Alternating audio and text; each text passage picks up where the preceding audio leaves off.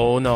Kurš dzer kafiju ar cukuru? Reāli neviens. Es, vairāk. nu, es, es, zinu, es, Tu pārsteidz dzert kafiju ar cukuru, tad, kad tev paliek 17. Nē, hear me out. Nē, es, es sāku, mans starting point bija, es liku trīs karotes. Tas bija, nu, ka es biju sīgs.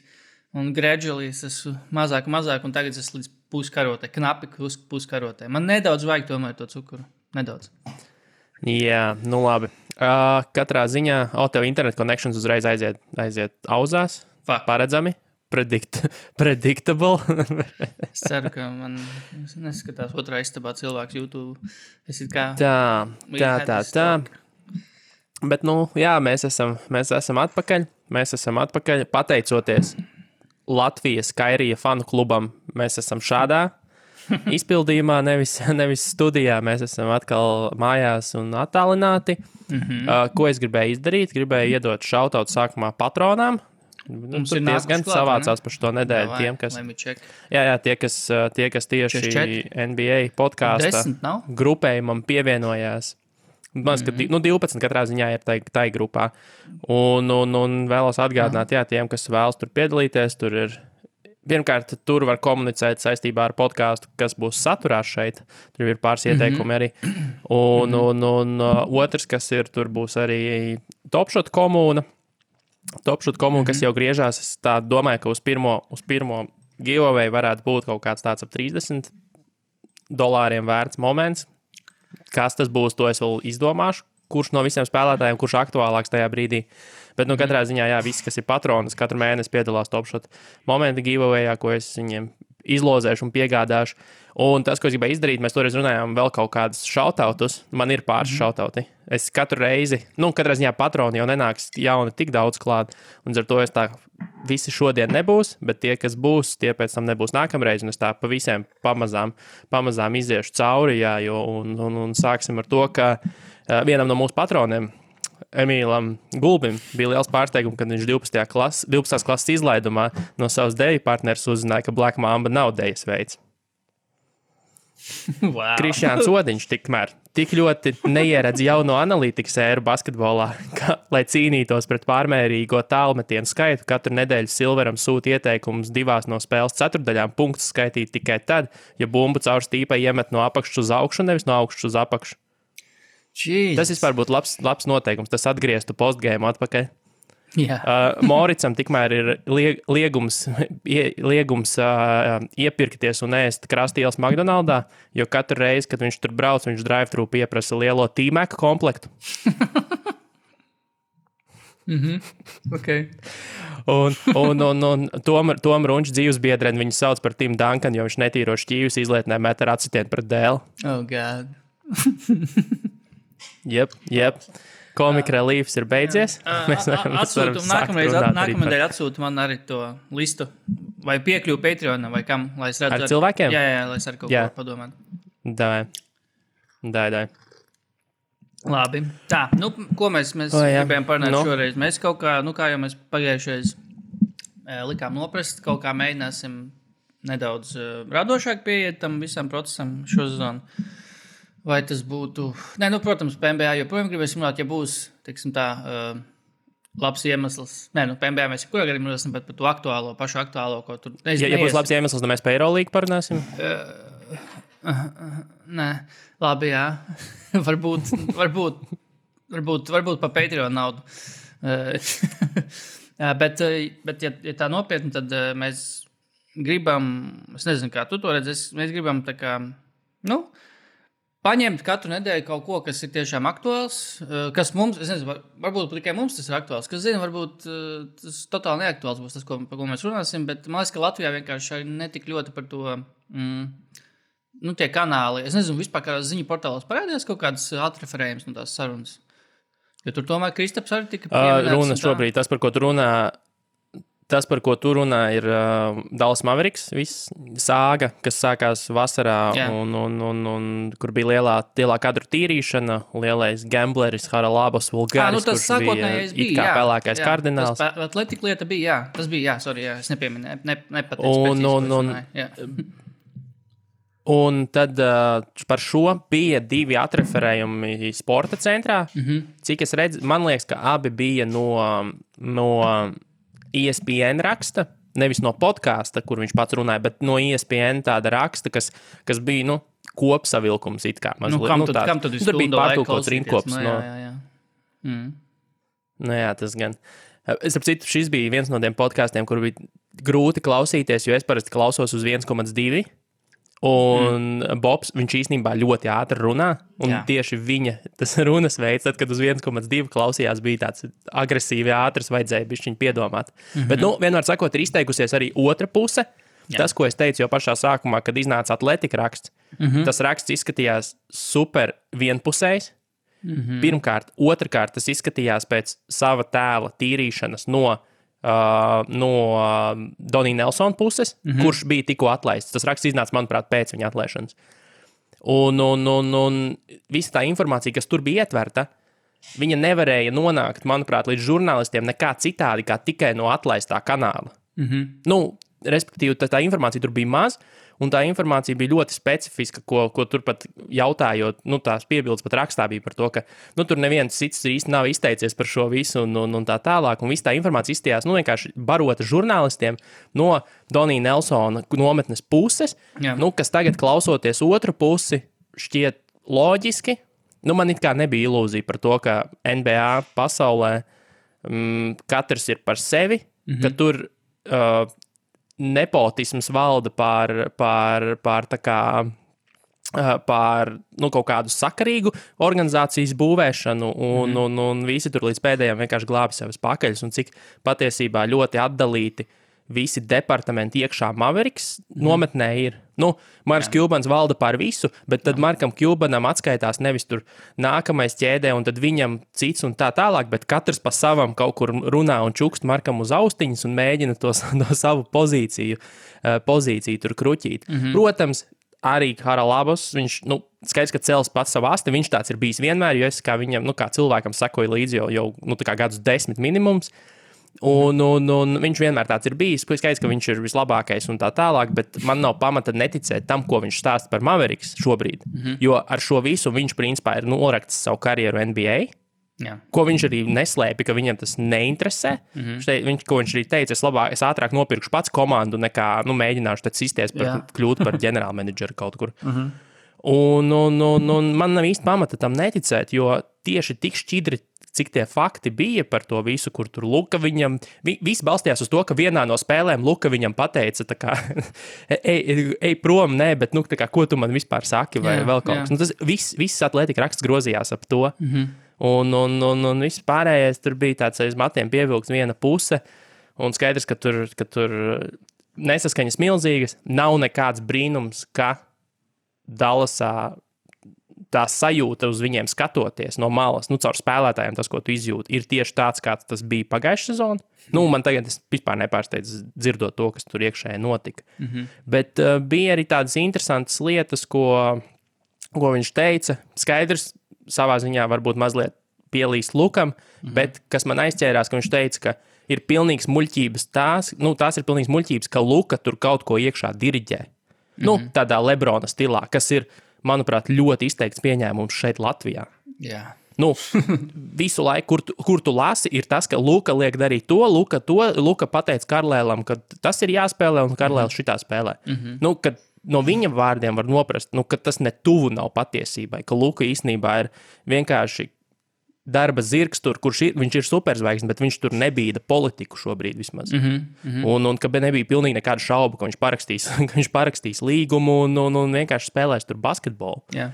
Ta, tas man likās interesanti. Mm -hmm. nu, jā, nē, Haralbobs, jā, vispār, jā, klausies viens, uz 1,2. Tas man, jā, es, es, es neesmu ne, nepazīstu nevienu, kas vispār klausās ātrāk, un tagad es pazīstu vienu. Ok, labi, zināšu tagad. Bet jā, Haralbobs runā ātri. Un, kas man palika atmiņā no tās viņa stundu garās sarunas, jā, tie iespējami podkāstā bija tas, ka, jā, ka tur ir, nu, tas, tu, tas, ar ko tu pieminēji arī mūsu WhatsApp chatā, kad Dallas ir kaut kāda baumotava. Uh, nu, ka tur katrs kaut kā velk to deķīti principā, uz savu pusi. Nezinu, vai tas bija tieši saistīts ar to laiku, kad viņš tur bija. Jo, cik es saprotu, nu, viņš, kā viņš arī pats atzina, viņš ir, nu, viņam nav people skills. Nu, viņš ir tāds, kāds viņš ir. Kā tu minēji, nu, viņš ir tāds īpatns cilvēks, nu, ar, pēc savu raksturu, kurš, atcīm redzot, arī. Nu, uh, droši vien saka, ka lietas, kā viņas ir. Un, un, un tas, ka man, man ļoti palika tiešām atmiņā, tas, ka tur vienkārši līdz ar viņa pievienošanos visi tur Dallas organizācijā vienkārši pirmkārt jau pārprata vispār viņa lomu. Un doma, sadomājās, ka viņš nu, atnācis un visu, viņa dēļ visi zaudēs savus darbus, to skaitā spēlētāji. Uh, un otrs ka tur tā, tā, tās epizodes, kuras viņš tur skaidroja, ka no kaut kādām reizēm, ka viņš tur viņu laikam uztver, Dallasā uztver tie kaut kādi parastie treneri un kaut kādi stāv cilvēki, kā baigo kaut kādu ģēniju. Nu, tādu, ģēniju, kurš viņiem besīja. Uh, ka viņi tur bija tie momenti, kādi, kad tur, kas tur bija tas spēlētājs, tas moments, kurš uz. Ah, Dankans Robinsons. Kurš, Kortnīs Lī. Arī Kortnīs Lī. Bet, bet, a, a, nu, Par da, div, varam uzreiz par diviem tiem stāstiem. Jā, izte, jā par Dunkanu Robinsonu, ka viņš tur esot. Es tā sapratu, ka vēl pirms Miami viņa dabūja, vai jau ka vēl Miami bija dabūjuši viņu. Viņš tā kā vienkārši plānoja, ka varbūt kādā maiņas darījumā dabūt Dunkanu Robinsonu Dallas varētu laikam, ja tā bija. Jo viņš jau spēlē NBA. NBA nu, tad... es, es, es to specifisko detaļu neatceros, bet sīkais stāsts, nu, tā kā kopē, nu, tas tā kā tā galvenā doma. Viņš uzskatīja, ka Dankans Robinsons ir ļoti labs spēlētājs. Jā, jā. Nu, Haralabas. Jā, jā. Un, un, un vecās galvas, principā, pirmajā spēlē, kurā viņš aizmeta garām, tur nu, viens no, septiņi. no septiņiem. Viens no septiņiem. Uh, Nu, jā, mm -hmm. Tad uzreiz jāskaties, pasties, nu, ko tu vispār saproti yeah. no dzīves. Yeah. Nu, tāda yeah. tipa attieksme bija yeah. no old school džekiem organizācijā. Jā, un uh, otrs stāsts bija par Kortniju Līku kaut kā laikam, pēdējā brīdī, kaut uh, Portugālijam bija plānots iet starp piecinieku dalsā, un kaut kā pēdējā brīdī tika pieņemts lēmums. Viņš laikam nepateica, kāpēc, bet nu, viņš jau nezināja, jo viņš to nepieņēma, to lēmumu, uh, ka Kortnijas Līja tomēr neies starp piecinieku dalsā. Un, un Kortnijas Līja uzreiz domāja, ka pie vainas ir uh, anu, komandas analītiķis, cipar cilvēks uh, Haralbobs un piegājis jā, klāt pie viņa un teica, Gusab. Viņš teica, gusab. jā, sub. good sub. good sub, jā. Un, jā, nu, jā tur, tur es, es pilnībā saprotu, ka tur Dālasā piln, nu, ļoti toksiska vidi, laikam, atcīm redzot, bija, ka tur uh, katrs pa sevi, un kā tu teici, ka tur vienīgā kaut kāda vara, nu, ne vara, bet teikšana galu galā, protams, pieder Markam Gilbanam, bet pārējiem, nu, it kā ir amati, bet uh, ko viņi tur dara, vismaz no Haralda stāstītā, ko viņi tur dara, kurš kuram atbild, nu, nav vispār skaidrs. Kurš ir tur Donijs Nelsons, ir GMs, kurš it kā uh, juridiski, kuram juridiski atbildēt vajadzētu. Uh, nevis juridiski, bet uh, Haraldam Bobam juridiski vajadzētu atbildēt Donijam Nelsonam, bet uh, viņš laikam knapi viņi vispār tur runāja. Nu, tā, ka tās attiecības vispār bija tādas. Nu, nu Donijs Nelsons vispār izlikās, ka viņš nere, jā. neeksistē. jā, nu, es, es, es nebrīnos, ka tur tās šos, šajā, šajā starpzonā kaut kādas lielas pārmaiņas bija. Bet, uh, un Donijs Nelsons, teiksim, tā pēdējā brīdī, tā kā, metot liesmās kaut kādu mīnu kā, un lecot prom no ugunīm. Iemeta to atletiku, to kaut kādu noplūdi, uztaisīja, lai atletika uztaisītu to kaut kādu viņa nedaudz viņa tēla uzlabošanas kaut kādu to, e, tomēr, to rakstu. Un, un, un, jā, citādi, nu, citādi sanāk, jā, ka viņš tik daudz gadus bija tajā organizācijā, un tad beigās aiziet ar tādu, nu, principā tādu no Haralda stāstītāju varētu noprast, nu, ka tur nu, viņš vispār bija diezgan nekompetents cilvēks pēdējos gados, principā Donijs Nelsons. Es domāju, ka viņš arī bija interesēts uzlabot savu to tēlu. Tā kā, nu, kā es tur ļoti ilgi strādāju, man ir tomēr laba reputācija līgā un vispār, vispār pasaules basītī, tur sākot ar visu Lietuvas lietu un visu to. Nu, kad beigās tur es aizēju ar to, ka nu, Donijs Nelsons ir idiots. Nē, es negribu tā, es negribu tā, vai es saku, uzmetīšu kaut kādus nu, breadcrumbus atletikam, lai viņi tur uztaisītu rakstu kaut kādu, lai neslavu man netiek celt. Un, jā, davai, I'm good. Bet, uh, jā. Jo, jā. Ka, kas, ir, kas ir arī interesanti par to, ka nu, es, es liecos ticēt arī tam, ka nu, reāli viņš nevēlējās tur beigās pats arī palikt. Nu, nevis Donijs Nelsons, bet uh, Haralabovs. Mm -hmm. Jo, ja, ja viņu tiešām komanda būtu plānojusi atlaist, reāli viņi būtu atlaiduši tieši tajā pašā metienā, kad, kad nu, kāda jēga viņiem bija nogaidīt līdz, līdz līguma nu, note, nu, termiņa noticēšanai. Jo mm -hmm. tas pēc tam tika pasniegts kā. Nu, Jaunais ģenerālmenedžeris nepiedāvāja, Niko Harisons nepiedāvāja viņam jaunu mm -hmm. līgumu. Mm -hmm. Mm -hmm. Kas teorētiski tā varēja būt, bet izskatās, ka neviens, nu, ka tā kā, viņš tā, pirmkārt tāpat nebūtu pieņemts. Mm -hmm. nu, tas jaunais līgums, un, un, un, un drīzāk pēc viņa stāstījuma vismaz tur viņu vairāk gribēja nekā negribēja Jā. redzēt. Bet, ja viņi tur tiešām negribētu redzēt, es neredzu loģiku tam, ka ļāva iztecēt tam līgumam. Viņu varēja mm -hmm. vienkārši atlaist tajā pašā bečā, mm -hmm. un tas pat būtu Maverikiem labāk, jo tad tev būtu divi atlaistie, kas viens uz otru ķipa kaut ko tur lamājās, un mm -hmm. tad būtu, nu, tā kā bābas, bābas poģītī vai nesē, nu, tā kā tancu soli soliņu, kaut ko viens uz otru kliedz, un mm -hmm. nu, karavāna iet tālāk. Mm -hmm. Bet tagad tā situācija izvērtās tāda, ka tiešām, nu, skatoties uz to visu, es nostājos Boba pusē, un man liekas, jā, ka Donijs Nelsons nav kompetents ģenerālmenedžers. Nu, tas ir tas, kas šobrīd izriet no mm -hmm. zināmās informācijas. Mm nu, kāds ir, kā mēs liecos ticēt. Jā, un uh, laikam tajā liktenīgi, cik nu liktenīgi, tie laikam draftā, pēc kura tad laikam, nezinu, Es nezinu, vai radās tas eh, termins Shadow GM, nu, ka viņš tur tiešām vada lietas. Nu, no Bobas stāstītājs tā saprata, ka Donijs Nelsons vienkārši tā, kad Dāls bija jādraftē, nebija tajā war roomā ar viņiem. Un, ķipa, kādam bija jā, jāpieņem lēmums, kā, nu, ko draftējam. Ķipa, un, kur viņš, kur Donijs Nelsons to bija, bija tā, laikam, ne, ne, nu. nepiefiksēja.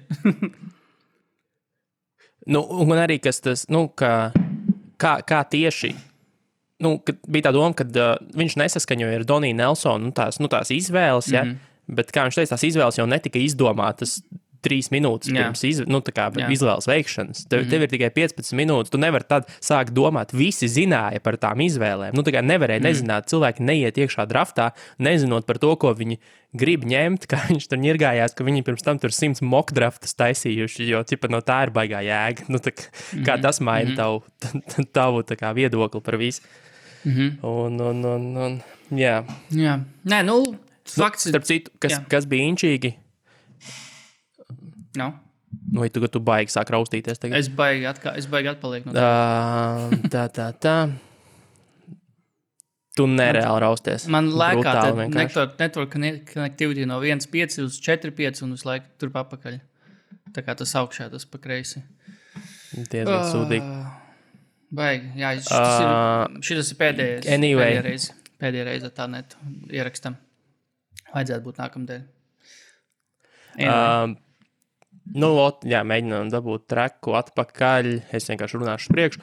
Uh, Kas interesanti, ka Matīs Taibulu viņa gribēja draftēt. Es domāju, šo mm -hmm. nebiju, nebiju Nē, tas, tas nu, nebija dzirdējis. Nekur. Mm. Vismaz, es, nu, ja, ja es biju dzirdējis, tad es biju aizmirsis. Bet uh, mm -hmm. tas, tas bija interesanti. Protams, ka viņš noderētu mm, Dallasai. Ņemot vērā, šodien skatījos spēli mm, Nets Filadelfijā. Mm -hmm. Pats, nu, tas Džeks ir, labi, Hārdens tur tāpat beigās savus punktus samet, savus piespēles atdevu, nu, tāpēc, ka tas ir James Hārdens, bet reāli Filadelfija tur netuvu nebūtu, nebūtu varé, eu sei pirmkārt visu spēli būt vadībā un, un, un beigās to tik tuvu noturēt, ja, ja viņu nesaktu, ja, tā Hārdenu nesaktu Taibuls visu laiku, jo kamēr Hārdenu sēdz Taibuls, tikmēr viņš neko, nevar, nu, viņš neko nedarīja, principā. Viņš, viņam pat bija tas slinkums, viņš dabūja to bumbu trīsreiz starp kājām izdriblē, nekas nenotiks, ai labi dot prom, pats paliek stāvēt. Mm -hmm. un, un, un tas, tas Džeks ir baigais, baigais nāzes tieši aizsardzībā. Mm -hmm. Kā jā, vai arī, nē, bet uh, Dallas arī bija, Dallas arī bija metus acis uz viņu. Mm -hmm, mm -hmm. Nu, jā, bet par, par pašu, ja mēs vēl paturpinām par to pašu, par pašu Boba eh, perspektīvām Dallasā, vai viņš tur varēja turpināt vai nē. Viņš jau, jā, viņš to lēmumu, ka viņš tur nebūs, viņš jau bija pieņēmis pats. Un tur vēl bija tie mēģinājumi no Marka Kubana. Kaut kā laikam, Maiks Kubans viņam tur zvanījis, esot kaut kad, ķipa, tur, hei, tur viss taču kārtībā, viss taču kārtībā ir. Tur, man liekas, ka tur, tas jau var, nu, man liekas, ka noturēja to Haralbobu tur tik ilgi. Arī tas, ka tur Markam jau patika tas Hrābals. Viņš jau, kā mēs sapratām, jau desmitajā gadā viņam iedeva, savu, iedeva darbu. Kā kaut kādu to vispār ne darbu gluži, bet uh, yeah. viņi jau bija sazinājies. Ķipa, ka tur, hei, man, man patīk tas, ko tu dari. Es ķipa, gribētu tevi tur pie, piesaistīt, piesaistīt tur mūsu lietām un tā. Bet, tā kā, principā, jā, tās, tas gaps starp uh, Haralbobu un Kubanu. Uh, Tie pašā laikā, respektīvi, cilvēku izpratnē, tur organizācijas izpratnē, gan bija tāds, nu, ka tur, mas, ka tur reti, kuriem viņš laikam patika. Es tā nesapratu, vai tur kāds viņam baigi. Vai kāds tur organizācijā patika, izņemot Markam, kā, spēlētāji arī tur baidījās no viņa. Uh, Kaut ne, arī... nu, bija, bija, bija pāris treneri, kas, kas izteicās, nu, ka viņš teica, nu, kā, savā starpā, kas viņi sadarbojās, ka bija kaut kādi treneri, ar ko viņš teica, viņam labs. Viņš jau teica, ka viņam ar Karlēlu savā ziņā arī nebija jau nekas mm -hmm. tik mhm. traks kā mālēja, ka tur, nezinu, viņš tur Karlēlam mācīs trenēt vai vēl kaut ko. Jā, jā, jā. jā. Viņš arī teica, ka tur Karlēls ir jā, šādi prasījis kaut kādus padomus vai ko tur. Un, bet tad, bet tajā pašā laikā tur lika noprast, nu, ka Nepārprotiet, tur nebija tā, ka viņš noteica, ka, nu, ka Haralds noteica, kādas, kādu virknējumies laukumā. Ne, tā tas nebija. Tad tas ir atletika rakstā, principā tā tas bija pasniegts. Un, viņš tur ir tas Shadow James, kurš tur traucē Karlānam strādāt. Tur, un, un Karlāns tāpēc ir arī apvainojies. Tur nav tur tas power struggles sācies un tādā garā. Tā kā, um, jā, un ko viņš ar Lukam toreiz teica, ka viņš tur laikam liftā viņu satika. Vai kur vislabāk, the places, jā, liftā vienmēr ir labāk satikt cilvēkus. Tur um, Hagidaut, jā, pateica, ka vecīt, cipā, es nedomāju, ka es tevi, te, nedomāju, ka es par tevi zinu vairāk par basīti nekā tu, tu kas tur, nu, vispār, ne, nu, jā, we're good, vispār, viņš tur vispār nav bijis plānos tur kaut ko lukam aizrādīt un ko tur, un, Tā kā jā, tā kā jā, Lukas teica, jā, ka, viņš, ka viņš zina, ka Haralds nebija tas, kurš tur bļāvis viņam virsū, bet Marks jau viņam abiem maskas bijušas virsū, tāpēc mm, tas Lukas nav sapratis, kurš tur īsti bļāvis viņam virsū tajā brīdī, tajā liktenīgajā brīdī, kas tur izraisījusi, principā, kā minēja, to dietlatika rakstu, principā, ap, tas, ap ko grozījās viss tas raksts. tā kā jā, it's all a misunderstanding. Uh, labi, davai, ejam tālāk. Dallas Mavericks nospēlējuši vienu spēli Oh, jā, jaunais treneris, viss atlaist kidu. um, nu, uh, šis ir, nu kā, pēc pirmajām spēlēm parasti ir tas, tā ir tikai viena spēle, bet, un tad tu saki kaut ko labu, vai tu saki kaut ko sliktu. Un šī, tas gadījums, šis tas gadījums, kad saka kaut ko sliktu, par, un tas ir Dāvidas sakarā ļoti attiecināms. Nu, ka, uh, Nu, op, tas ir tas optimistiskais, es, kurš to saka. Nu, tā ir tikai viena spēle. Ģipā, neņem, baigi, nevajag par to uztraukties. Tā, bet, uh, ja, ja man kāds pateiks, ka šī ir vēl 2020. un 2021. gada sezona, es teiktu, jā, sure, jā, tur sezona turpinās. Vēl viena spēle, forši. Uh, atkal, jo, jo zini, kas man kas sūdz par basketbolu? Var nesaiet, var, var nu, zini, kā tu neesi vēl saspēlējies. Nu, labi, kā, kā te var nebūt saspēlējušies. Un, un otrkārt, kādas vēl jaunas schēmas, nekas nebija jauns šajā visā. Bet basketbolu varam nolikt malā. Vienkārši nebija laba diena. Mm -hmm, okay. Kas man rīktīgi nepatika, viņi izskatījās emocionāli sūdīgāk nekā jebkad. Nu, un tas man rīktīgi nepatika. Nu, jo mēs sākām sezonu un gājām iekšā tajā visā ar visu to umpā, umpā. Nu, nu, nu tik būs, nu tik būs. Bet viss tas, kas notika, ķermeņa valoda un, un tā kā tā spēle ritē izstījās tik pretīgi, tik depresīvi, ka tas ir tas, kas man uzvilka vairāk. Mm -hmm. Un, jā, iz, aizies mājās, izgulēsies, viss sanāks kopā, viss varbūt būs kārtībā. Bet tikpat labi kaut kur jau vienmēr sākās tā tā gruzdēšana, tā, tā ņemšanās. Mm -hmm. Un es, nu, es, es ļoti skatīšos uz tām nākamajām spēlēm, kas notiek tieši kaut kādas savstarpējās komunikācijas nu, starpā. Jo šobrīd izstījās tiešām katrs kaut ko pats par sevi spēlē. Nu, pat mm -hmm. ne mhm. tas klasiskais variants, ka tur, oh, Luka nedod nevienam piespēles un tā tālāk, bet vienkārši izskatījās, ka viņi tur ir atnākuši, savākušies zālītē uzspēlēt pieci kolēģi, no, nu, pat ne kolēģi no dažādiem uzņēmumiem un vakarā uzspēlēt. Un tad nu, katrs atstrādā tur savas, savas lietas, jo nu, tik ļoti nekā komanda viņi izskatījās, cik es sen nebiju redzējis. Un, un, un nevienam neizskatījās, ka kāds bija interesēts ka to spēles ritējumu pagriezt nu, kaut kādā pozitīvā gultnē. Mm -hmm. Vienkārši kā sāka un īsti nu, negāja līdz galam. Tā arī nospēlēja līdz beigām, aizbrauca mājās, iegāja dušā un mm -hmm. katrs aizgāja savā darīšanās. Mm -hmm. nu, tas man ļoti nepatika. Ļoti nepatika tas, tas emocionālais fons. Mm -hmm. nu, jā, jo.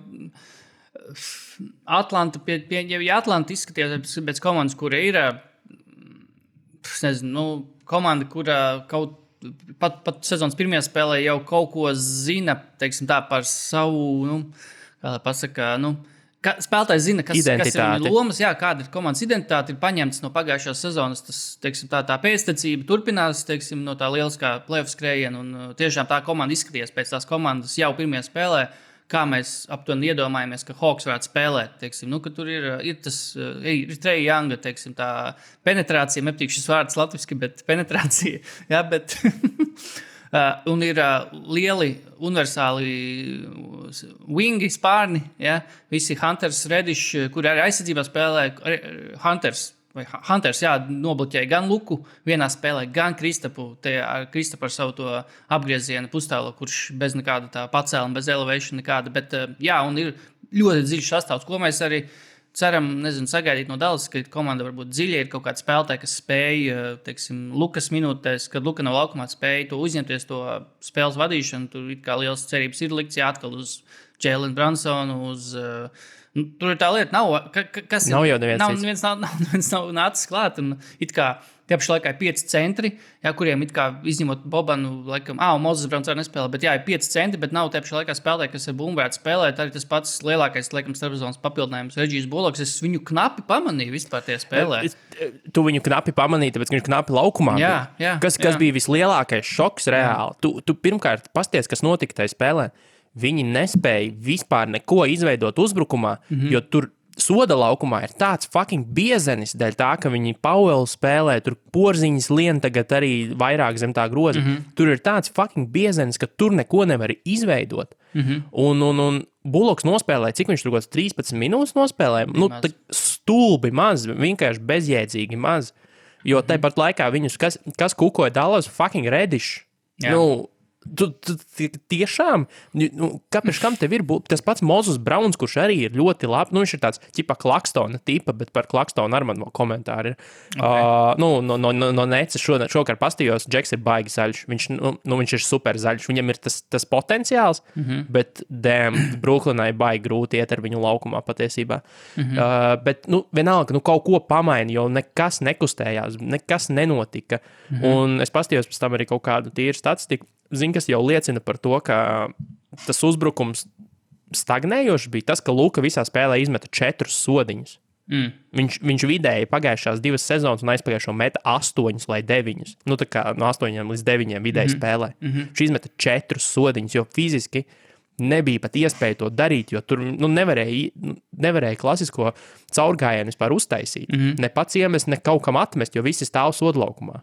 Jā. Un, jā. Nu, jā. Kristaps arī teica pēc spēles, ka tur ir aizdambējies. Bija tas soda laukums, tur clogged, clogged up. Viņš teica, ka tur viņš neatbrīvoja tas soda laukums. Jo, nu, es nezinu, nu, Kris, nu, ja runājam par Kristapu individuāli, tad tās Kristapa darbības, um, nu, bija jau viens YouTuberis, mums arī WhatsApp chatā bija ilgs, ka tur jau uztaisīs, tur is this the end of Kristaps un Luka. Ta, ta, tas, tas YouTuberis ir tāds vienkārši, tas, tas džeks, es zinu, man tas kanāls ir lecis ārā ik pa laikam. Tas ir vienkārši čuvaks, kurš, kurš taisa tū, nu, vienkārši tukšu saturu mm -hmm. uz YouTube algoritmiem. Viņš sēž mm -hmm. uz YouTube algoritmiem. Viņam ir tas, nu, tas 7, 8 minūšu, ko YouTube saka, ir mm -hmm. sweet spots. Mm -hmm. Viņš vienkārši kačā YouTube. Tas nav kaut kas, kam, ko jā, vajadzētu nu, ņemt vērā es, kā basketbola eksperts. Jā, bet jā, tāda sajūta radās, ka skatījos, ka. Kā, Uh, ko, nu, kas, kas te ir jauns? Kā, ko, ko tu, tas video virsraksts ir daudz efektīvāks nekā tas saturs.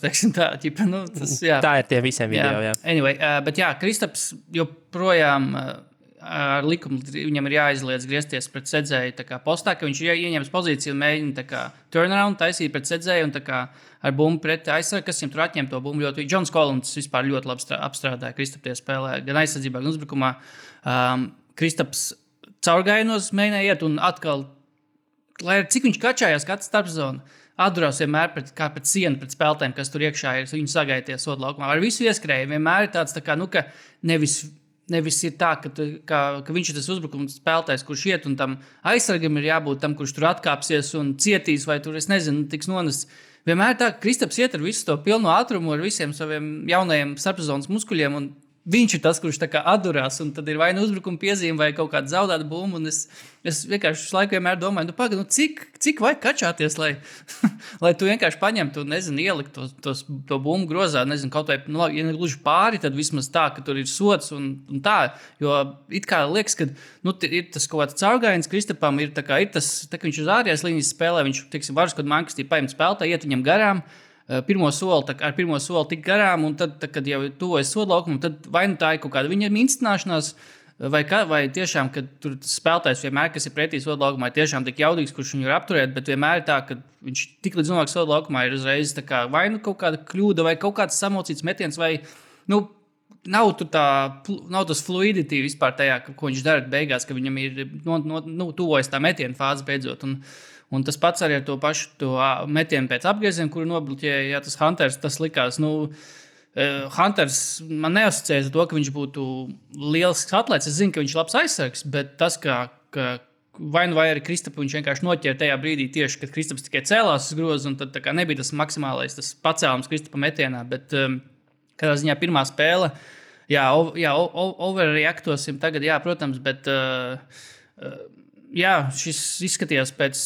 Joprojām pēc Kristapa no pagājušās sezonas pie Rika Kailēla un neizskatījās pēc basketbola spēlētāja, kā Jasons Kits uh, gribēja noraksturot Kristapu šajā starpzonā, ka viņš grib, lai Kristaps ir tas Viņš negrib viņu tur ielikt kastē, viņš negrib viņu tur kaut kā iegrožot, tur kaut kādā konkrētā pozīcijā vai lomā. Viņš grib, lai Kristaps, nu, citiem vārdiem sakot, lai Kristaps spēlē brīvi.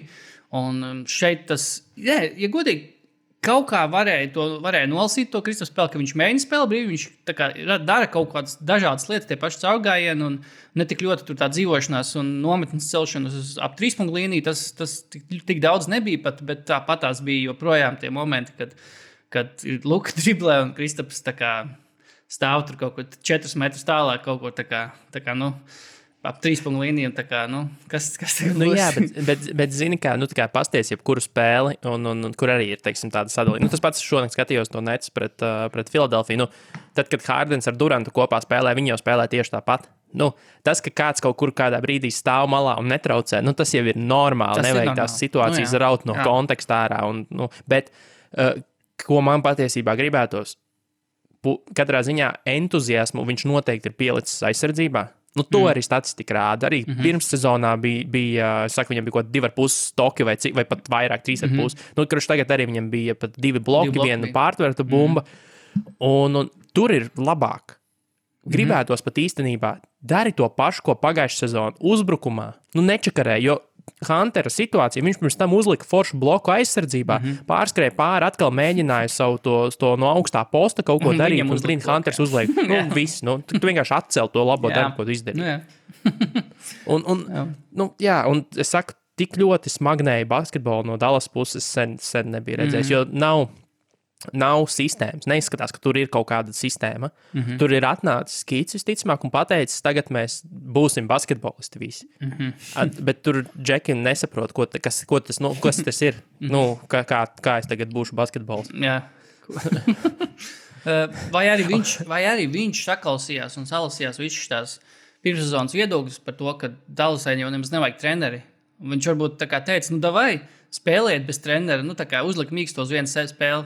Principā, nu, ķipa, redziet, un tad nākamajā nu. spēlē viņi zaudēs ar desmit punktiem tikai. Tur šeit redzēs, tagad trenēja, bija, bija labāk. kā, jā. Bet, jā, vēl man Pāvils baigi iekrīt acīs uz aizsardzību. Es nesaprotu, es, šitais jau bija tas pats, par ko es runāju pirms sezonā, ka viņš, viņš tā palīdz pikenrolā aizsargam, mm -hmm. nu, tik agresīvi, ka visu laiku brīvs, brīvs aliups viņam karina pāri. Mm. Kapēlam vispār nekas nav jādara. Viņš vienkārši paskrien garām un, un viss. Nu, tā kā pilnīgi brīvi. Viņš jā. neko nevar izdarīt aizsardzībā. Ta, tas, nu, nevis jā. nevar, bet viņš pilnīgi nepareizi sev pozicionē. Mm -hmm. ta, tas man arī lika tieši aizdomāties. Tieši kapēlas tā lieliskā spēle man vienkārši lika aizdomāties, vai tad, cik ļoti tas ir pats kapēlas sniegums, ka viņš ir tiešām tas, kurš ir tas garais, kurš tur ir gan aizsardzībā, gan uzbrukumā, ķer lobus, gan uh, bumbas vācis uzbrukumā, gan aizsardzībā. Es nodrošinu to drošību groza apakšā. Un, vai, vai teiksim, Dallasā tas pats Pāvils vai Kristaps, nu, ja viņš pieņem to kaut kādu savu to, uh, garumu kā, un izmanto to savu garumu, tos parametrus uh, pareizi, vai, vai tur var atrast tādu spēlētāju Dallasā, nu, kurš pildītu tādas funkcijas, jo Kapela vienkārši. Nu, Kapela bija tā kā siena tur, principā, gan uzbrukumā, gan aizsardzībā Atlantē. Es vienkārši vēroju viņu no malas un domāju, nu, bet, vai tiešām Dallas nevar kā, tiešām kaut, kā, nezinu, kaut vai daļu no tā dabūt. Tā kā, tā daļa no tā spēlētāja dabūt kaut kur atrast kaut kādā, nu, ne gluži Vilijā, Kolijā, Stainā, protams, vai, vai Bobanā, bet, nu, te pašā Pāvulā, nu, mobils centrs, kurš it kā kustās, ok, varbūt uz bloķēšanu nav tendēts tik ļoti, bet, nu, Pāvils vai Kristaps, nu, varbūt pa diviem var uztaisīt. Nu, Tāpēc es saku, manuprāt, tas nav talanta jautājums. Tas ir tīri, viņiem nav ņūks uz to. Mm -hmm. Viņi pozicionāli nepareizi mm -hmm. visu laiku atrodas nepareizā vietā, mm -hmm. kur tu nemaz nevari neko izdarīt. Nu, Mm -hmm. Tu tieši nu, tu pie paša groza, tu kaut ko meties virsū trejam jangam, mm -hmm. pa diviem, kur viņš jau, nu, tā treju jangu, tur, nu, jebkurš pretspēlētājs ir gana labs pret treju jangu, nu, viņš var izdarīt tik, cik viņš var. Viņš vienmēr būs garāks, jo trejas jangs ir ļoti maziņš. Nu, un viss, nu, ļauj, nu, jo, nu, tur, nu, kur tu meties, viņš ir pietiekami labi. Nu, viņam pat nekas nav jādara, viņam pat ir jāuzmet vienkārši bumba gaisā. Mm -hmm. Un viss, un, un tur pilnīgi brīvs, ka pelnāk un sprauž visu laiku no, mm -hmm. no augšas. Nu, tā, nu, tu, tas ir pozicionāli. Viņi nesaprot, kur ir jāatrodas, lai tu varētu būt labs, mm -hmm. labs teiksim, stīps, mm -hmm. stīpas sargs. Nu jā, jo vēl, vēl pēdējais, kas laikam tāds, kamēr mēs te vēl, kamēr es te rostoju Kristapelu, sorry, Kristap, tā ir pirmā spēle tikai, bet, uh, jā, tas ņuks ir, ņuks, ņuks, ņuks, labi, ņuks vai ņuks, kā tu teici? Ņuks. Ņuks, jā, tas ir viens.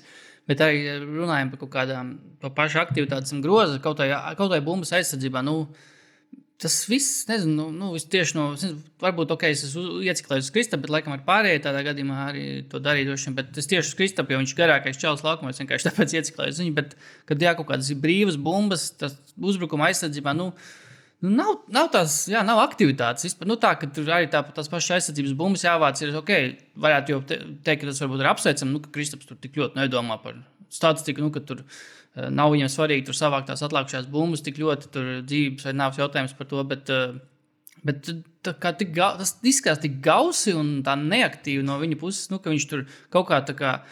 Arī pēc tam tipina pār tam laukumam, tā uzbrukuma bumbas arī tur nevāc. Nu, par šo arī kaut kas runāja.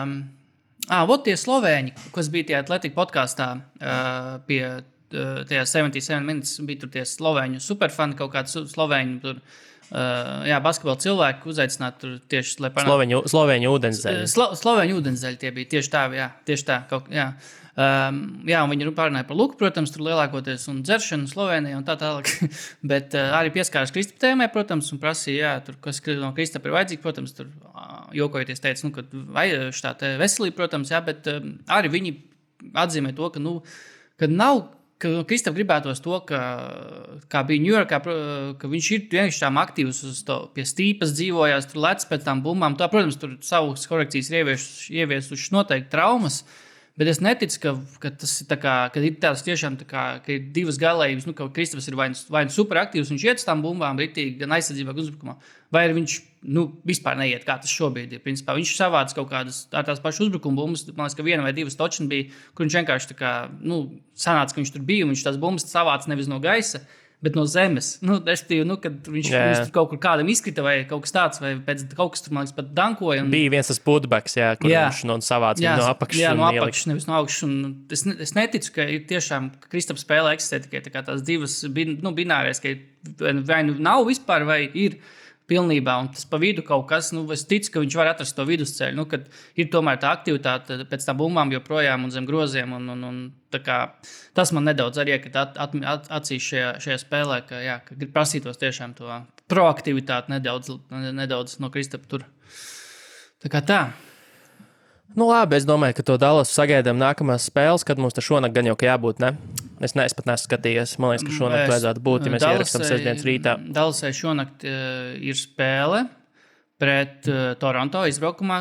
Uh, es tagad sapratu, kāpēc Kristaps ir fočējās tur Toronto. Tagad makes sense, jā, viņš, mm. viņš Toronto ir, viņiem šonakt pustrijos spēle ir, jā. Um, ja mēs, nu jā, Par, tu vēl par kaut ko gribēji parunāt. Es saprotu, ka tu negribi runāt par 75 labākajiem spēlētājiem NBA. Ui, nē, ui, nē. Es domāju, ka mēs varam tīri garām ejot pieminēt uh, Vašingtonu. Oh, jā, Dāvis, Dāvi otrā spēle mm -hmm. izcili. Iemeta uh, svarīgāko trīni spēlē, panākot uh, papildu laikā vadību. Un tā arī viņi noturēja. Jā. Bet uh, tas, kā mēs jau čatā runājām, tas metiens nebija labs. Tas nebija Oi, labs nē. metiens. Tas bija sasteigts, nevajadzīgs. Bīls jau pirms viņš izmet, nu, viņš jau meta, Bīls jau plātīja rokas, tipa, ko tu dari. Iemeta, viss kārtībā, tu esi varonis. Bet tas nebija labs metiens. Tas nebija tāds metiens, ko vajadzēja darīt. Bet par dāvi es skatījos, es neredzēju šo spēli, redzēju tikai pašu izskaņu. Mm -hmm. Es noskatījos pirmo spēli. Reāli, godīgi sakot, dāvim neko sliktu nevarēja pateikt. Viņš visu, ko viņš darīja, viņš izdarīja normāli. Mm -hmm. Viņš aizsardzībā, es teiktu, bija ar pluszīmi. Bija divi, cik es laikam saskaitīju, nu, tādi nevajadzīgi sodi. Bet tāpat laikā bija arī pietiekami vairāk reizes, bija, kad viņš nu, spēja atturēt pretinieku no punktu gūšanas, e, sauksim to tā.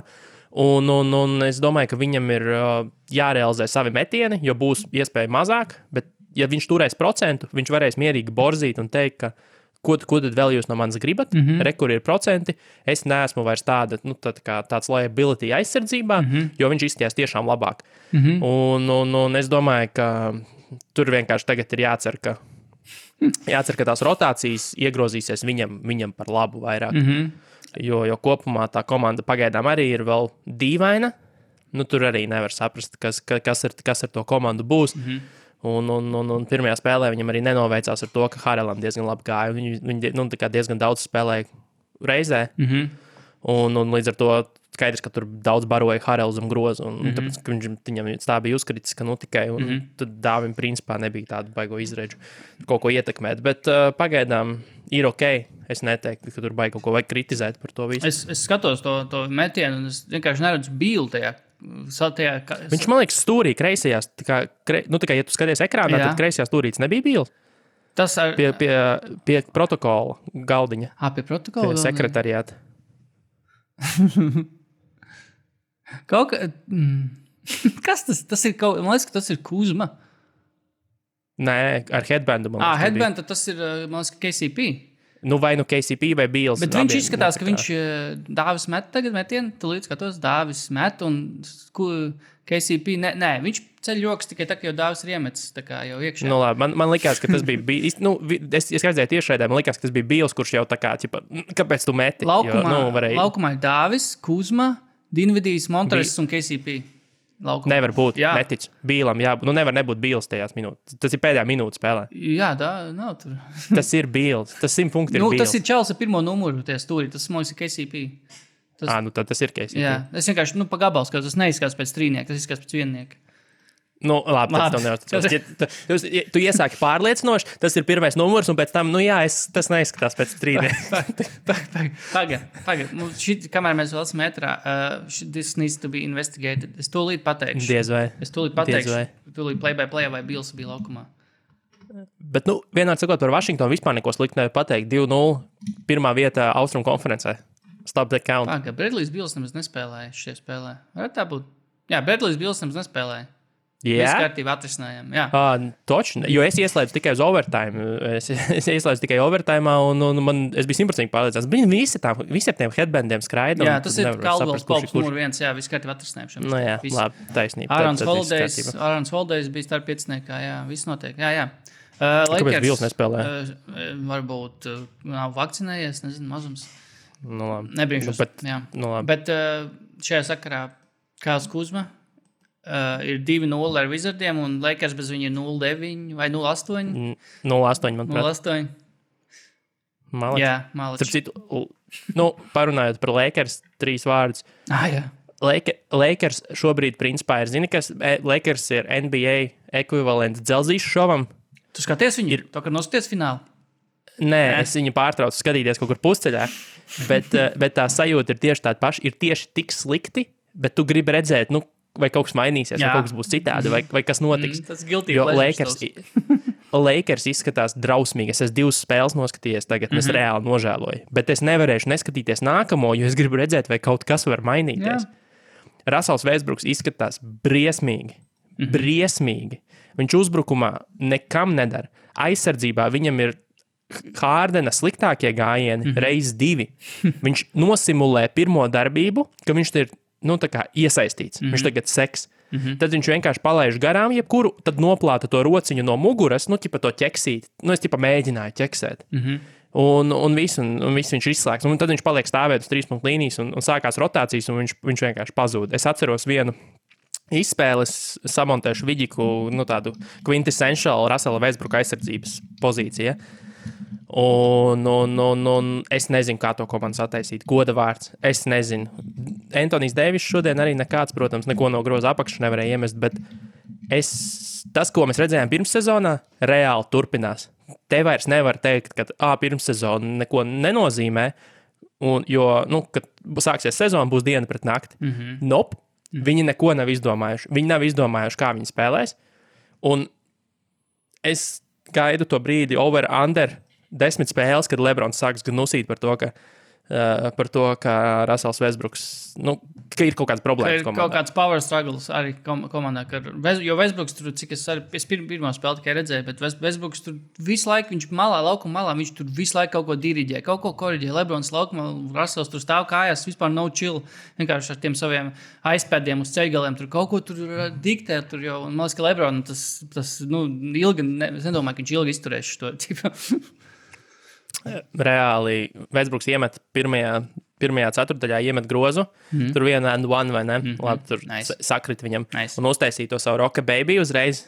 Nu, pre, viņš bija pret Bukeru, manuprāt. Viņš pat pret Bukeru oh. iemet un uzreiz kliedz tur tribīnēs. Tā ir savu roka baby. Mm -hmm. Bet karma, protams, ir kūce. Mm -hmm. Kas notika pēdējā ceturdaļā? Bukers ielika, nu, ielika 2 plus 1 un uztaisīja pretī visai Lakers arēnai Roka baby. Dievs. Un, un Lakers mīnus 20 uz redzēšanos. Viņi tur beigās, man liekas, pievilka, bet nu, tur nebija. Ah, ok, nekāda tagad makes sense. Tas, tas mīnus 10 beigās bija ļoti maldīgs. Jā, tas, jo es skatos, jā, pēdējā pilnīgi. plus 17 Lakers vinēja tādu pirmo, jā, skaidrs. Nu, okay. Tas tur vispār nebija nekāda varianta Lakeriem bez variantiem. Skaidrs, skaidrs. Makes sense, makes sense. Nu, ko? Un Bukers tad beigās arī uztaisīja pretī. Nu, es, nu, drausmas. Lakers, es nezinu, kas ir. Nu, principā ir tas, ko es aptuveni paredzēju, tajā, kad mēs runājam par over-under, mm. -hmm. bet es nerino, nedomāju, ka būs šī tik traki. Nē, nē. Es, es, es vienkārši mēģināju atcerēties, kad ir Lebrona komandas sākušas tiešām tik.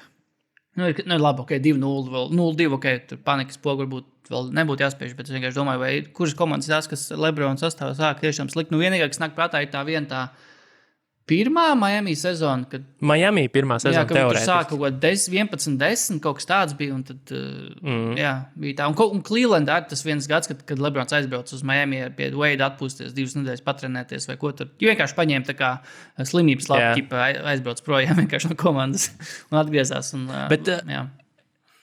Bet, uh, zini, bilance jau sūdz. Nu, mm. Ir kāda ir, bet tas, cik traģiski izskatās tas, tā situācija. Mm -hmm. nu, tu tiešām neredzi, ja mēs runājam par to, ka Dallasai ir tur uh, grūti saskatīt pozitīvo tajā pirmajā spēlē, bet tad Lakers jau divas spēles pēc kārtas. Nu, Tik ļoti nevar redzēt galu šim, šai traģēdijai, ka, mm -hmm. jā, es, es, man nav nejausmas. Reāli viņi tā nolažoja ar to, ka viņi Rasela Vēsbruka vietā nepaņēma Bradley Beal. Fu, fu nevis Bradley Beal, bet uh, Buddy Hield. Mm. Nu, tā nolažoja. Jā patīk, ir. Nu, reāli būtu, pat, būtu paturējuši KCP. Nu, vai Kūzmu, nu viena no diviem būtu da- paturējuši, Buddy Hield būtu dabūjuši, un tur būtu pilnīgi cits stāsts. Šobrīd drausmas, drausmas. Nē, nu, abiem Hildam šonakt 6-3, jā, 24 punkti. Jā, arī labi. Uh, bet, uh, nu jā, nē, nu, es domāju, ka arī pēc, uh, nu, ja tiešām Lakers turpinās tik slikti un būs tā, arī tā bilants būs uh, atainos to, nezinu, tur būs, nezinu, 7, 8, 7, Tā, 10. tagad tu man rīktīgi iesprūdi. Sorry. Jā, man tagad Stumts, stumts, jā. Tā, pagaid, tu man nereāli, tu man nereāli iesprūdi. network connectivity palika švaks. jā. Lakers tagad turpinās. redzu. Ok, nē. Lakers turpinās, un tad, uh, tad aizgāja. Freeze. Freeze, fuck. Tu man dzirdi vispār vai? nē, tagad iet, tagad iet. Ok. Jā, nē, nu. Uh, jā, tad vienkārši, ja, ja Lakers turpinās šādā, tādā, šādā garā, teiksim, nezinu, uzvaras varbūt būs, bet tā spēle nekāda nebūs. Nu, es, es nezinu, kāpēc. uh, Pirmkārt, jau pirms sezonas prognozēs, laikam, populārākais arī bija, ka, nu, ka Lakers ir pie rietumu favorītiem, jā, jo, nu, Lebrons tomēr un tā, bet kur tā kā, tāds kaut kāds common sense ir cilvēkam kā domāt, nu, bet jā, šī komanda varētu tikt, tikt tālu ar visiem tiem nu, vecajiem spēlētājiem, nu, Karmelo, tur Dvaits Hovards, kurš tikko ar Edijs atķērās. Nu, vispār Hovardam jau vairs ne, nav ar ko, lai, nu, beidzās variants, ar ko viņš varētu atķerties, tāpēc viņš ar Edijs atķersies tur ar savu komandas biedru. Um, kas tur vēl tie ve- vecie? Trevors arī īza vienkārši, kurš ir. Es joprojām dzirdu spēlēs, ka viņš ir labs aizsardzības spēlētājs, bet šajā pēdējā spēlē dzirdēju, viņš, uh, viņam tur kaut, kaut kas, Reģis Millers vai kas spēl, komentēja to pirmo spēli, tur teica, ka jā, īsti trūkst tie aizsardzības spēlētāji, tur KCP, uh, Kuzma arī kļūst par labu tādu vispusīgu aizsardzības spēlētāju. Kaut kas vēl bija tāds labs, kaut kas vēl pagājušajā sezonā viņam bija labs. Ah, nu, ka Ruso, jā, un tad tas Reģis Millers teica, ka nē, nē, bet tā nav gluži. Viņiem šo sezonu ir uh, nākuši klāt. Uh, Kas bija, kas bija tas? Ah, nu, Dvaits Hovards, Reģijs, šis te Trevors arī. Tie ir labi aizsardzības spēlētāji. Es domāju, nu, ok, Dvaits vēl, ok, nu, kā rezerves centrs, tur savus 15 minūtes var tur kaut ko padarīt, bet nu, ne jau tā, ka tur kaut ko nu, nu, diktēt. Bet Trevors Arīza, Trevors Arīza ir tā kā ārpus tā. Viņš ir labs aizsardzības spēlētājs, tā, tā narratīva. Viņš jau ir, man liekas, gadus piecus točna. Uh, vismaz uh, tur, on, nu, cilvēki piemirst, ka viņam jau liekas, 36 gadu točni ir. Viņš ir mūžīgi, nu, ne mūžīgi, bet viņš ir biežāk traumēts. Un, nu, metiens ar viņam īsti vairs nav. Viņš agrāk bija tas prototypiskais 3D čels, bet nu, Reģijs Millers vienkārši, nu, ok, tu esi viens no 75 labākajiem spēlētājiem vēsturē, bet, uh, dude, at, at, atjauno savu kā, failu nedaudz. Nu, es, tā kā, mm. tā kā, jā, nē, šī komanda, nu, es, es nebrīnšos tiešām, ja mana pirmszonas prognozes piepildīsies. Jā, ļoti labi. Bet eh, ne, ne tādā veidā, kā es to cerēju. Es, es cerēju, ka Lebrons būs nedaudz vašs, sāks palikt. Bet uh, Lebrons izskatās pagaidām, nu, kā Lebrons pa lielam, morāles. Cevišķi sezonas sākuma Lebrons kaut kā. Bet, bet jā, tā pārējā komanda ir nu, vienkārši kaut kāds. Zini, kas tas ir? Tas ir kā kaut kādā filmā nu, parasti šīs filmas gan beidzas labi, jo viņas tā kā viss sanāk tomēr kopā, bet ķipa, ir sanāk kopā kaut kādi tur. Uh, Frīki, un ķipa, mēs tagad uh, uztaisām komandu kopā, nu, ka tā kā teamwork, tā kā, un viņiem nav tur nesaskan nekas, un viņi tur pirmajos mēģinājumos kaut ko darīt, viņiem tur visi, viņi viens otru ienīst, un tā, un beigās, protams, viss labi, bet es domāju, ka Lakers drīzāk būs tā, tā, tā komanda no, no tās kaut kādas konkrētās filmas, ka, kur vienkārši visu laiku būs kaut kas sūdīgi, kaut kas nesaskanēs, un vienkārši sapratīs, ka viņi Uh, nē, man, es, tev, es piekrītu, tev man Lakers arī ir tā komanda, kuru, kuru man interesē, protams. Jo, un ir pat ja ir slikti, jo tur ir Lebrons un interesē, kā tas tiešām izvērtīsies. Dzelzīts gan man patīk vairāk. Es vakar noskatījos sezonas noslēgumu. Mm -hmm. Es neteikšu, kas notika, bet uh, nu, uh, nu, tāds aplausiens neliels bija. tāds underwhelming nedaudz beigas bija. Bet jā, anyway, labi.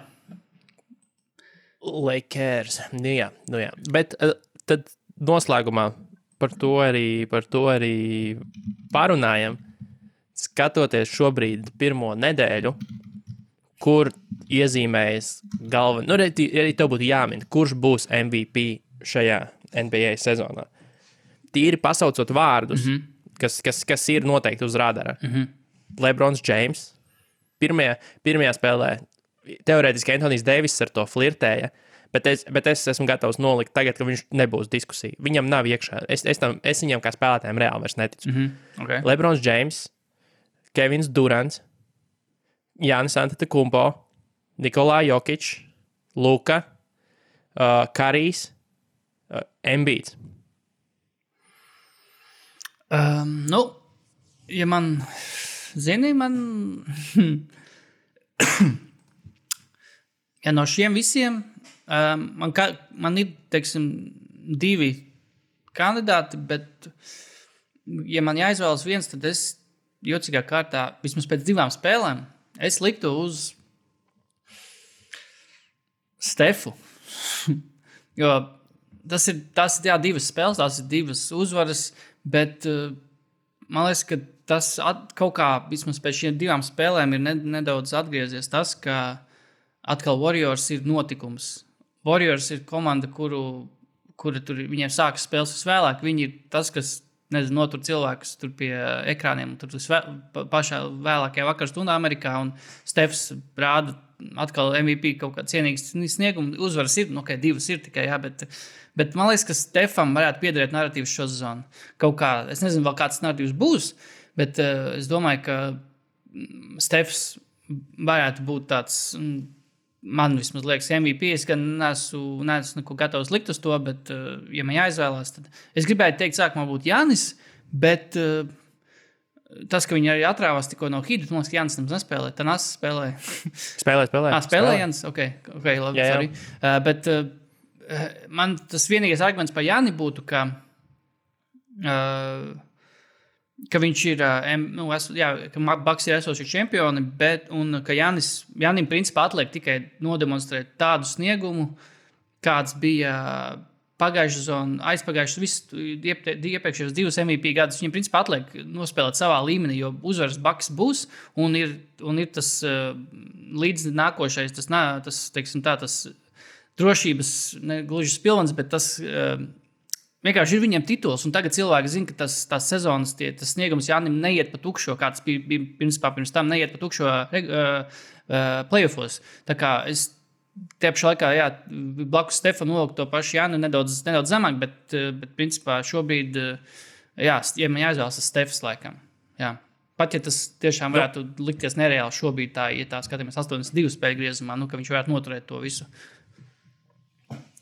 Nu, yeah. Man atkal, jā, es, es tīri vispār pārdomas ir par visiem, jo man tagad ir iezīmējās patiesībā kaut kādas jaunas idejas par to visu. Stefs noteikti ir vadībā šobrīd, gan, kā, gan no tā, ko viņš jau ir izdarījis. Un, un manuprāt, reku redzēju statistikas līniju, ka viņam ir um, 35 ceturdaļas, kurās viņš ir guvis 25 vai vairāk punktus. Par vienu vairāk ir tikai Kobem. 36 tādas ceturdaļas viņam ir bijušas. Mm -hmm. Un, un, un tas, tas smieklīgi, bet, nu, jā, nu, 4, cik 40 punktus pēdējā spēlē iemet. Un tas, ka viņš to dara šobrīd viens pats, un viņš ir acīm redzams, nu, tas, tas, tas katalizators uzvarām. Mm -hmm. Kas man nepatīk Jāņa ziņā, skaidrs, ka viņš tagad būs, viņš noteikti atgriezīsies, viņš noteikti atgriezīsies tri, top 3 diskusijā. Mm -hmm. Ja viņš bija nokritis, tāpēc, ka, nu, tāpēc, ka viss bija noguruši, viņš tagad atgriezīsies, jo sentiments ir mainījies. Viņš it kā, it kā viņam ir jump shots ķīpa. Mm -hmm. uh, un tā tālāk cilvēki atkal uzbudinās par, par iespēju Jāni iebalsot kā MVP. Mm -hmm. Jokic tas nebūs simt punkti. Tā mm. bija viena iespēja viņam pagājušajā sezonā to izdarīt. Jā. Vairāk mēs tādu MVP neiebalsosim. Durantam problēma. Hārdens spēlē bišķiņ, pār, bišķiņ pārāk labi. mazliet, pa, mazliet nu, labāk nekā lai Durants dabūtu MVP. Jo mm. arī šajā spēlē pret, uh, pret 76ers bija tās epizodes, kur tiešām Hārdens kaustoja, mm -hmm. bet beigās, kad vajadzēja, tad viņš pielika, un tad tas, tas nu, tā, tā atdeve no abiem izlīdzinās diezgan ļoti. Durants bija labs visu spēli. Mm -hmm. Viņš bija tas, kas vispār nu, deva tos spurtus, uzra, nu, uzraut vispār. Un, un mēģināja arī nu, noturēt, lai viss neielēžas vēl lielākā pakaļā, kā viņiem sākās tas viss, jo mm -hmm. tur baigi uzkrita Filadelfijai. Bet, Durantu nevar vienu pašu tur tā izraut ārā tik viegli. Ja tur ir mm. Hārdens, viņu nevar paņemt ārā. Kaut gan viņš būtu tikpat ļoti pelnījis būt šajā sarunā. Mm -hmm. uh, Lebrons ir reāli labs kandidāts, ja Lakers tagad šo sūdu čupu, kas viņiem ir, ja viņi pagriezīs otrādi. Ja viņi kaut kā iz, izvilks no, no, no, no komposta kaudzes zelta stieni, tad visticamāk tas būs ar Lebrona palīdzību, un tur ir liels potenciāls. Kas ir, manuprāt, slīpers šobrīd ir ambīts, jo viņš izskatās nereāli labi. Viņš izskatās abos laukuma galos tieši tik labi, cik pagājušajā gadā mēs runājām par to, ka viņš varētu būt MVP, ja viņš būtu vairāk spēlēt nospēlējis. Mm -hmm, mm -hmm. Es, es teiktu, ka cīņa būs starp Stefu, uh, Stefu Lebronu un, un, un, un atkarībā no tā, kuram ies labāk Baks vai, Baks vai, vai uh, 76ers Embīds, nu, Embīds vai Janis. Es domāju, ka tas būs tas trīnieks, kas, kas cīnīsies par, par MVP, mm -hmm. jo, jo, jo es tur baigi neredzu šobrīd citus, citus izteiktus konkurentus. Phoenix mm -hmm. ir pārāk labi vienkārši kā komanda, tur baigi nevienu neizcelsi. Mm, vecā labā jūta, kas ir, nu, nezinu, nevienu neinteresē jūta, nekad jūtas spēlētājs nebūs, ne, nebūs šajā, šajā erā MVP visticamāk. Un, un, un, un, un Es, es, man ir baigās aizdoms, jā, ka Stefs mēģinās, mēģinās aizskriet, aizskriet prom ar to visu, jo Stefs ir, Stefs ir tāds publikas, publikas atbalsts viņam ir milzīgs. Jā. Un viņa, pret viņu jā. nav pilnīgi nekādu tādu nu, tā pretargumentu, kāpēc viņam ne, nu, kāpēc nepatikt. Kāpēc, mm -hmm. kāpēc ienīst Stefu Kariju? Un, un, un, mm -hmm. Bet visiem citiem to, to teorētiski var salasīt. Mm -hmm. Jā, nu, jā, Stefs noteikti ir tas spēlētājs, kuram, ja, tā, ja, ja kaut kādu sociālu aptauju veiktu, tad viņam būtu lielāks tas. Uh, Piekrišana no cilvēkiem būtu, nu, ķipa, vai tev patīk Stefs? Jā, jā, jā, un būtu vairāk to jā nekā jebkuram, man liekas, ka citam, nu, vismaz amerikāņu spēlētājiem noteikti. Es nezinu, par Eiropiešiem, Eiropā jau tur citādi. Bet, bet jā, un man liekas, ka daudziem spēlētājiem, tiem pašiem kaut kādiem, tiem, ka kas ir tie regulārie kandidāti, pats Lebrons un uh, Jānis, un tagad arī laikam jau Jokic kļūst par tādu, nu, mazāk, mazāk, protams, par kaut kādiem Dēmiem un Lillardiem un tādiem. Tur, tur vispār nav diskusija par to, bet uh, Man liekas, ka Stefs ir. Viņam ir tā pozīcija sta sezonas startā tāda, ka viņš var tikai iegūt, man liekas, jo, nu, principā, jo viņam viens tas, ka komanda ir tāda, kāda viņi ir, kur tā kā ir tie underdogi vienmēr, jo, jo otrā sezona pēc kārtas, labi, cita aina varbūt būs, ka būs klejs apakaļ. Tā, nu, tas tā optimistiski raugoties, bet pārējiem ir vienmēr tās pozīcijas tādas, ka uh, viņiem jau ir tas kaut kāds, nu, tam pašam Janim, Lebronam, pat vairāk tas, ka viņiem jau ir tas kaut kāds konkrētās expectācijas no viņiem, ka, ko mēs gaidām un ko mēs gaidām no viņu komandas, ka viņi var principā tikai viņiem vieglāk ir uh, kaut ko sa sačikarēt. Ne, savā, savās tajos rankingos, nekā, nekā kaut ko uzlabot. Un Stefan, man liekas, ka tā pozīcija atkal ir tāda, ka viņi var tikai uzlabot, jo tā komanda uh, teiksim, bilants varbūt 5-3, un tas jau ir, teiksim, oh, pats baigi, tas jau ir baigi labi priekš šiem warrioriem, un Stefs ir, protams, galvenais kaldinātājs tam, un šādā kā Lakers ar 5-3 bilants, nu, tas jau ir, tā kā, nu, ok, kaut kas nav kārtībā, tad Lebrons droši vien nav, nebūs MVP šo sezonu. Man liekas, ka arī Stefan palīdz tas, ka mēs esam. Nu, arī tur daļai vainīgs arī Rasels Vēsbruks ir tajā savā MVP gadā. Nu, kad, ka arī vairs nav tik aktuāli tas, kurā vietā, acīm redzot, finišē tā komanda